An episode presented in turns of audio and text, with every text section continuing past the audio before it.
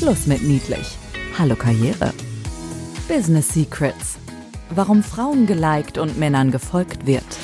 Barbara Liebermeister ist in beiden Welten zu Hause. Sie kommt aus dem Management internationaler Kosmetikkonzerne und ist heute unterwegs zwischen Bankern, Politikern, Rechtsanwälten. Hier verrät sie ihre Geheimnisse.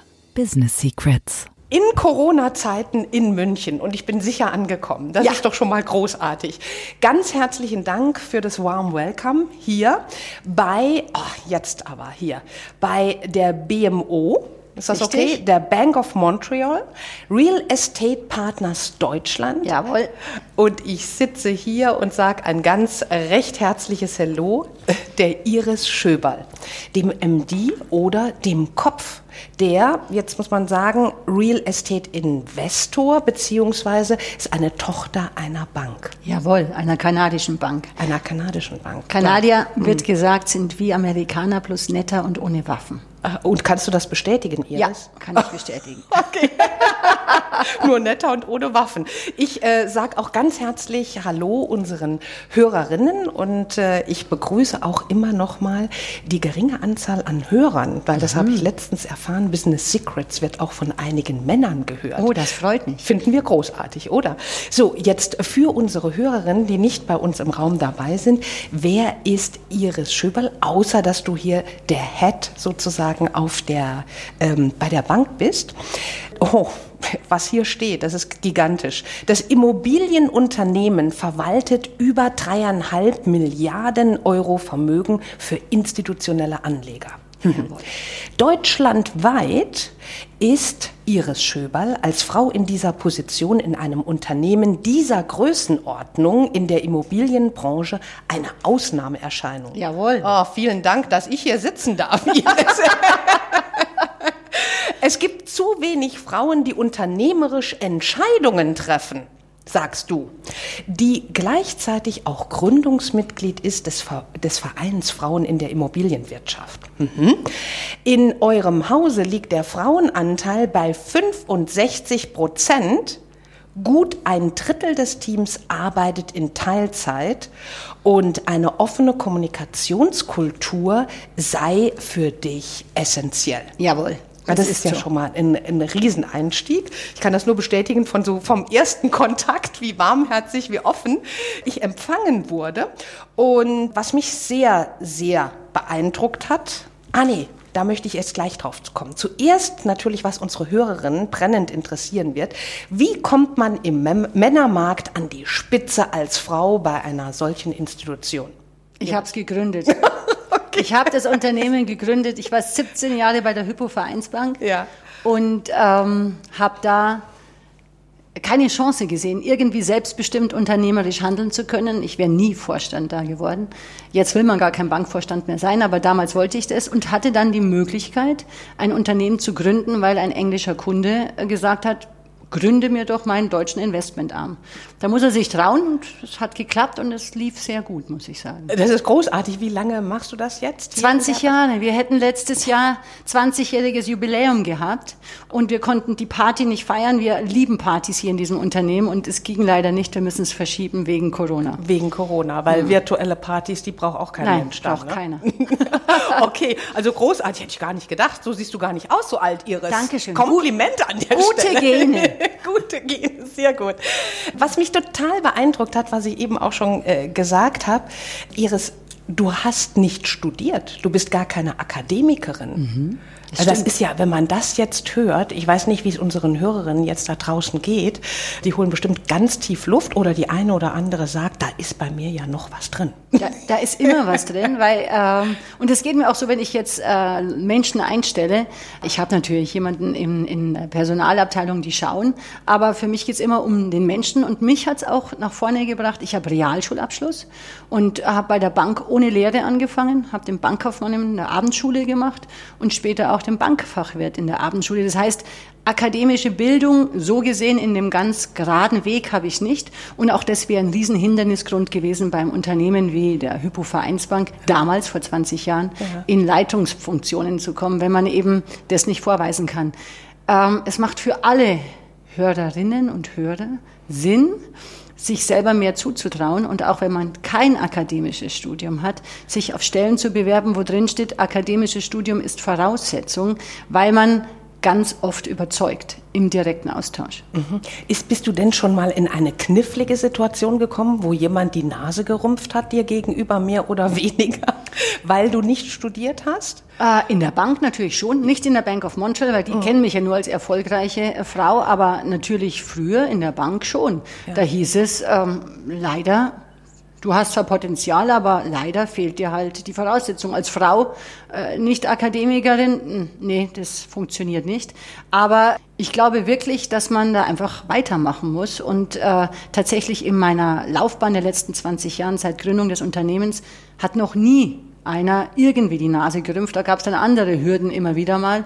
Es war, wie ich es dir vorhin erzählt habe, mal ein Journalist, der komplett verblüfft war, als er gehört hat, dass ich kein Abitur habe. Aber das war sonst nie ein Problem. Okay, hervorragend. Also unseren Hörerinnen können wir an der Stelle doch mal direkt ein Business Secret mit auf den Weg geben. Mhm. Schluss mit Psst. Business Secrets weitersagen. Sich mehr zutrauen und auch wenn Akademikerinnen gefragt sind, einfach mal frech sein. Ja, überhaupt äh, ist es eine Erfahrung, die ich äh, in den letzten 20 Jahren gemacht habe. Als ich angefangen habe, hatte ich keine 65 Prozent Männeranteil. Also erstmal war ich äh, 65 Prozent Frauenanteil. Erstmal war ich ja nur 100 Prozent Frau, weil ich war ja da allein. Dann meine Sekretärin, meine ehemalige Hip-Hop-Lehrerin war meine Sekretärin. So ging's los. Und da habe ich nicht absichtlich darauf geachtet, ob ich jetzt Männer oder Frauen einstelle. Es ging einfach darum, ich brauche jemand, der eine gewisse Funktion haben muss in meinem Unternehmen und etwas können muss. Später dann habe ich schon darauf geachtet, dass ich eine gute Mischung habe diese 65 Prozent Frauenanteil sind mir auch eigentlich schon zu hoch. Mhm. Ich habe es ganz gern gut durchmischt, sprich 50-50. Das kann man aber nicht immer so feintunen, weil ich da ähm, das Beste von beiden habe. Und oh. ähm, auch die, das Klima in der Firma am allerbesten ist, äh, wenn man es schön durchmischt. Mhm. Heißt das auf der anderen Seite, genau, das müssen wir bei unseren Hörern vielleicht nochmal betonen, es ist tatsächlich so, dass Iris 65 Prozent Frauenanteil hat in der mhm. Firma. Ja? Mhm. Und ich habe auch gehört, wie viele unterschiedliche Arbeitszeitmodelle hast du? 14 unterschiedliche Arbeitszeitmodelle. Es ist wirklich, ich sage jetzt das Wort nicht, es ist sehr, sehr anstrengend. Das kann ich mir vorstellen. Ähm, ja. Aber wir versuchen immer auf die Bedürfnisse des Mitarbeiters einzugehen, solange es dann einigermaßen mit der Arbeit funktioniert. Mhm. Wir geben Flexibilität und die Mitarbeiter geben Performance. Mhm. Und damit fahren wir sehr gut, auch wenn es anstrengend ist, dass man die Leute dann zum richtigen Zeitpunkt zusammenbekommt. Mhm. Ja. Was ist denn das außergewöhnlichste Arbeitszeitmodell, das ihr habt? Oder also wir haben auch Männer, die Teilzeit arbeiten. Angeblich mhm. gibt's ja das nicht, aber mhm. bei mir gibt's das in, in drei Fällen. Mhm. Ähm, wir, haben, wir haben alles. Wir haben Leute, die zwei Stunden da, drei Stunden da. Ich hatte eine Buchhalterin, die hat die meiste Zeit nachts gearbeitet. Äh, auch das, äh, wir haben einfach gesagt, so und so viele Stunden brauchen wir dich und so und so viele Stunden zahlen wir. Und wir halten das nicht nach. Wir haben Vertrauensarbeitszeit und ähm, die hat zum größten Teil von zu Hause aus gearbeitet, was ich sonst nicht so gern habe, weil ich liebe die Menschen, ich mag sie auch um mich haben. Aber es hat funktioniert. Das heißt, für mich ist alles außergewöhnlich und aber auch alles gewöhnlich. Ah, herrlich. Das ist auch, das ist, möchte ich auch noch mal ein Business Secret draus machen. Psst, Business Secrets. Alles ist gewöhnlich, aber alles kann auch außergewöhnlich ja. sein. Es, ist, es kommt immer auf dieselbe, auf die eigene Definition an. Das genau. kann man dann das ist Endes so. sagen. Ja. ja. Ähm, jetzt ist das ja im Moment ein Riesenthema mit Homeoffice. Ich habe ja mit viel Führungskräften zu tun, die sich schon etwas verbiegen müssen, weil plötzlich die Menschen alle Homeoffice und ich hatte gerade die Woche noch mit einer Bankerin gesprochen, die haben gesagt, es ist eine Katastrophe zum Teil, was bei uns als Überstunden dann angestrichen wird oder gesagt wird, ich habe so viel mehr gearbeitet, was definitiv dann häufig aufgedeckt wird und nicht stimmt. Wie kontrollierst du denn? Weil im Prinzip ist ja der neue Führungsstil geht ja immer mehr weg von Kontrolle und immer mehr hin Richtung Vertrauen. Wie kriegst du das mit auch gerade diesen 14 unterschiedlichen Arbeitszeitmodellen unter einen Hut? Wir kontrollieren gar nicht. Mhm. Das heißt, wir haben eine komplette Vertrauensarbeitszeit. Wir haben äh, im Normalfall, wenn nicht Corona ist, haben wir äh, eine Beginnarbeitszeit, dass wir gern irgendwie wollen, dass die Menschen so ab neun zwischen, also spätestens neun bis halb zehn da sein sollen. Und dann äh, ist es jeden in seiner eigenen ähm, Verantwortung und in der Verantwortung der Führungskraft, dass das Team funktioniert und dass die Arbeit gemacht wird. Das heißt, ich kontrolliere gar nicht. Ich muss aber sagen, anders als wie bei Banken, das verstehe ich, dass sie sich da so ein bisschen echauffiert, wir haben keine Überstundenregelungen. Es gibt, ähm, es sind alles hochbezahlte Experten hier und da erwarte ich, dass sie sich selbst so managen, dass sie in der Zeit ihre Arbeit schaffen. Und nur in ganz ganz seltenen Ausnahmen im Assistent-Level-Bereich. Da gibt es dann Überstunden und da müssen die im Vorfeld sagen, dass sie Überstunden anmelden und dann ist es im Gespräch. Wir hatten noch nie ein Problem damit. In 20 mhm. Jahren nicht. Mhm. Ähm, und wir hatten Phasen, wo wir wirklich extreme Spitzen hatten, weil gerade im Ankauf von Immobilien oder auch im Verkauf Immobilien ist es oft sehr zeitsensitiv. Und da habe ich aber das Glück, dass ich einfach so ein tolles Team habe, die helfen sich. Und es ist eine legendäre Situation gewesen, wo wir was an Portfolio, also viele Immobilien verkauft haben und wir mussten diesen Datenroom fertigstellen und natürlich klappt es nie, wie es klappen soll. Und dann haben sich alle am Freitag, das ganze Team, Freitag in den Keller gesetzt also, und haben die Akten zusammengestellt, Ach, die dann eingescannt ja. worden sind. Und wir haben Pizza und Bier bestellt, auch antialkoholische Getränke. Und, und es war ein wahnsinnig toller Event sozusagen, komplett ungeplant und das Portfolio wurde verkauft und alles war gut. Also es geht viel auf Vertrauen. Es geht viel auf Vertrauen. Wenn, wenn ich da so nachhöre, äh, würdest du das unterschreiben, dass du sagst, je höher die Position, umso eher kann man Vertrauen geben, weil es unter Umständen Vertrauen auch ist dann mehr Verantwortung und wird in Anführungsstrichen dann auch anders bezahlt. Ich kann den ersten Teil nicht unterschreiben, mhm. weil, egal welcher Position, jeder Assistentin hier vertraue ich 100 Prozent. Mhm. Und ähm, trotzdem habe ich sie lieber im Büro als wie zu Hause. Es liegt aber daran, weil ich ein Ad-hoc-Informationsaustauscher bin und gern auf die Leute zugreift. Also geht ganz viel spontan und diese Interaktion macht uns stark. Auf der anderen Seite hast du recht, jemand, der viel verdient und dem ein, ein, ein Grundverstand unterstellt wird, der muss es schaffen, sich zu managen. Und der muss auch damit leben, dass ich an seinem Outcome ihn messe. Und damit fahre ich ziemlich gut. Ja, super. Wenn man jetzt da oben angekommen ist, wo du bist, was machst du aus der Position, außer dir 14 unterschiedliche Arbeitszeitmodelle zu überlegen? Die habe ich mir Gott sei Dank nicht überlegt. Sie kamen aus den Bedürfnissen der Mitarbeiter. Was mache ich? Es, äh, ich habe es letztens gelesen, in der Hölle ist ein Platz für Frauen reserviert, die Frauen nicht fördern. Ähm, fördere ich Frauen speziell? Ähm, nicht unbedingt. Ich, hm. äh, ich fördere alle meine Menschen, alle meine Mitarbeiter. Ich mache mir ganz viel Gedanken ans Übermorgen. Wie geht's weiter? Ich möchte, dass das ein sehr nachhaltiges Unternehmen ist, was weiter wächst und eine Sicherheit gibt. Das heißt, ähm, ich ähm, bin viel am Nachdenken, aber auch, ich bin immer noch sehr operativ tätig, das heißt, ich tue das Eigenkapital einsammeln, ich schaue mir die Immobilien an, ich bin im Austausch mit allen Mitarbeitern, ich gehe jeden Tag durchs Büro und rede mit jedem. Und ähm, gleichzeitig äh, überlege ich mir, was macht uns schneller, besser und versuche dann auch die Mittel kreativ in meiner Buchhaltung so zu machen, dass ich genügend Leute habe, die sich da auch äh, nachdenken können und uns digitalisierungsmäßig nach vorne zu bringen. Das ist ein großes Thema für uns. Und dazu bin ich in Verbänden. Das heißt, ich bin auch politisch insofern aktiv, dass ich unsere Branche, die Immobilienbranche, die ist organisiert in einem Verband, der heißt ZIA, Z-I-A. Und da wiederum bin ich in Ausschüssen und auch da gibt es wenig Frauen. Das hat den Vorteil, und auch das für alle Hörerinnen, wenn man sich dann mal mit einer Sache gut auskennt, hat man schon gute Chancen, auch gehört zu werden, weil es in der Gesellschaft einen Trend und auch einen, äh, einen Selbstverstärker gibt, dass ähm, Frauen gesucht sind. Frauen, die sich trauen, den Mund aufzumachen und eine Meinung zu haben, werden gesucht und ähm, ich kann da nur jeden ermuntern, sich äh, nach vorne zu stellen ins Rampenlicht, weil man einerseits ein Vorbild gibt für andere, die nachwachsen und zum anderen diese Wahnsinnsbefriedigung erleben kann, dass man was bewirken kann. Das ist für mich wieder ein Business Secret. Also Frauen, traut euch was. Ja. Jetzt habe ich da mal eine Frage. Wenn man, so wie ich dich erleben darf heute, so dynamisch und dass du so leidenschaftlich dabei bist und dass du so furchtlos in dieser Männerdomäne unterwegs äh, bist, wie wird man denn so furchtlos?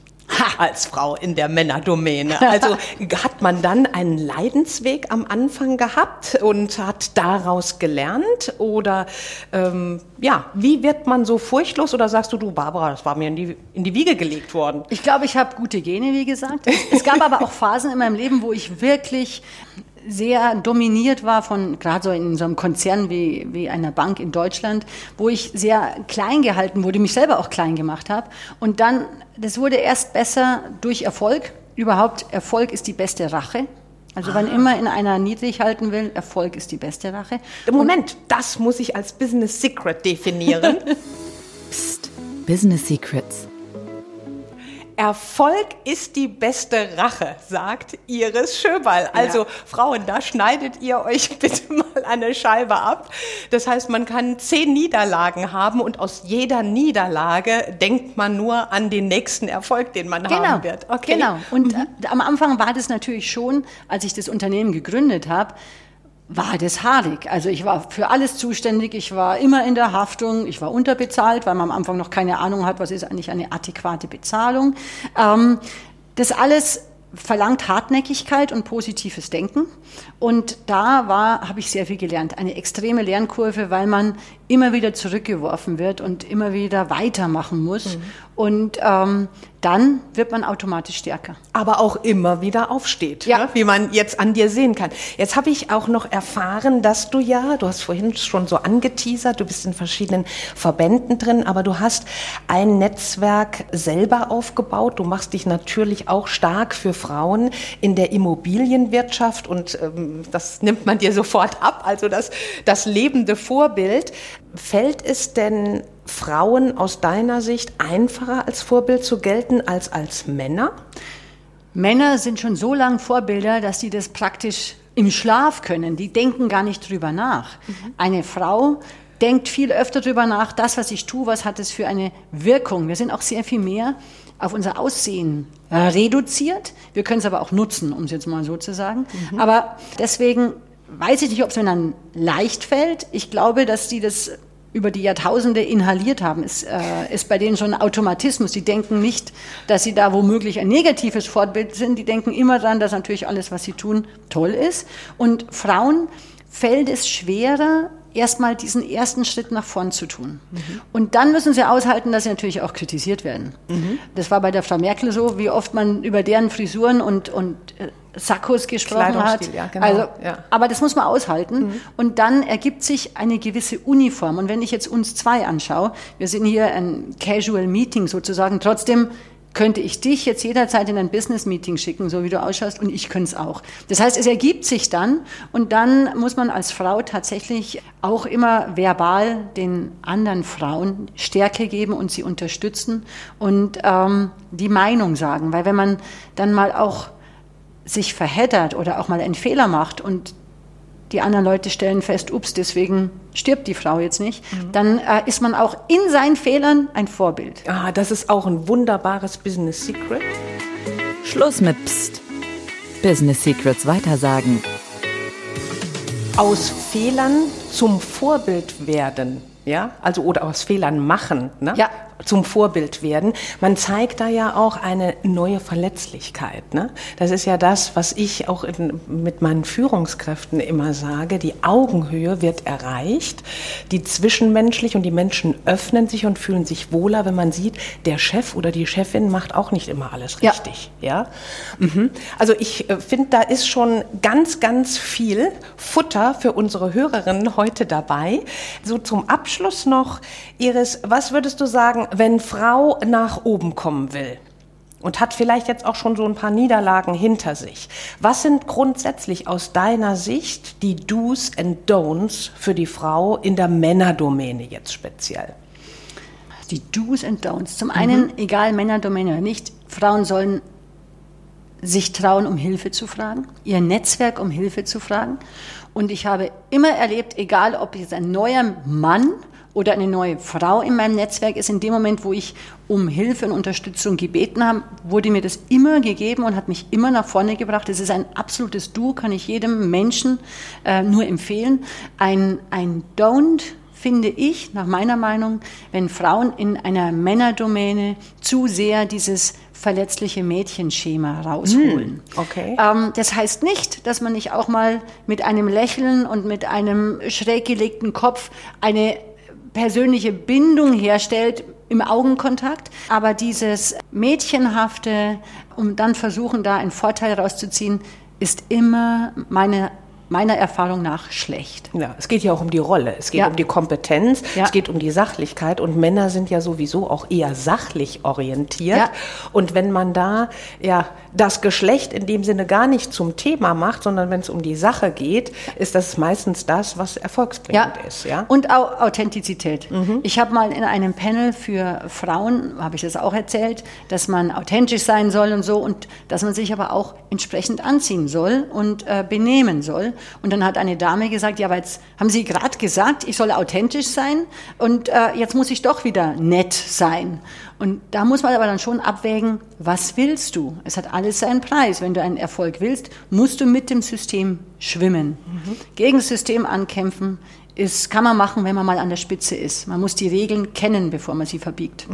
Ah, das ist ein wunderbarer Schlusssatz. Ich sage ganz recht herzlichen Dank, liebe Iris, für das dynamische und ja, sehr futterreiche Interview mit dir. Habe ich sehr genossen. Ganz herzlichen Dank. Danke auch. Und weiterhin so viel Erfolg. Vielen Dank. Okay, tschüss. Tschüss. Servus. Business Secrets, warum Frauen geliked und Männern gefolgt wird. Mehr Geheimnisse gibt's in den Büchern von Barbara Liebermeister. Effizientes Networking und digital ist egal. Oder online. Barbara-Liebermeister.com. Business Secrets. Psst. Weitersagen.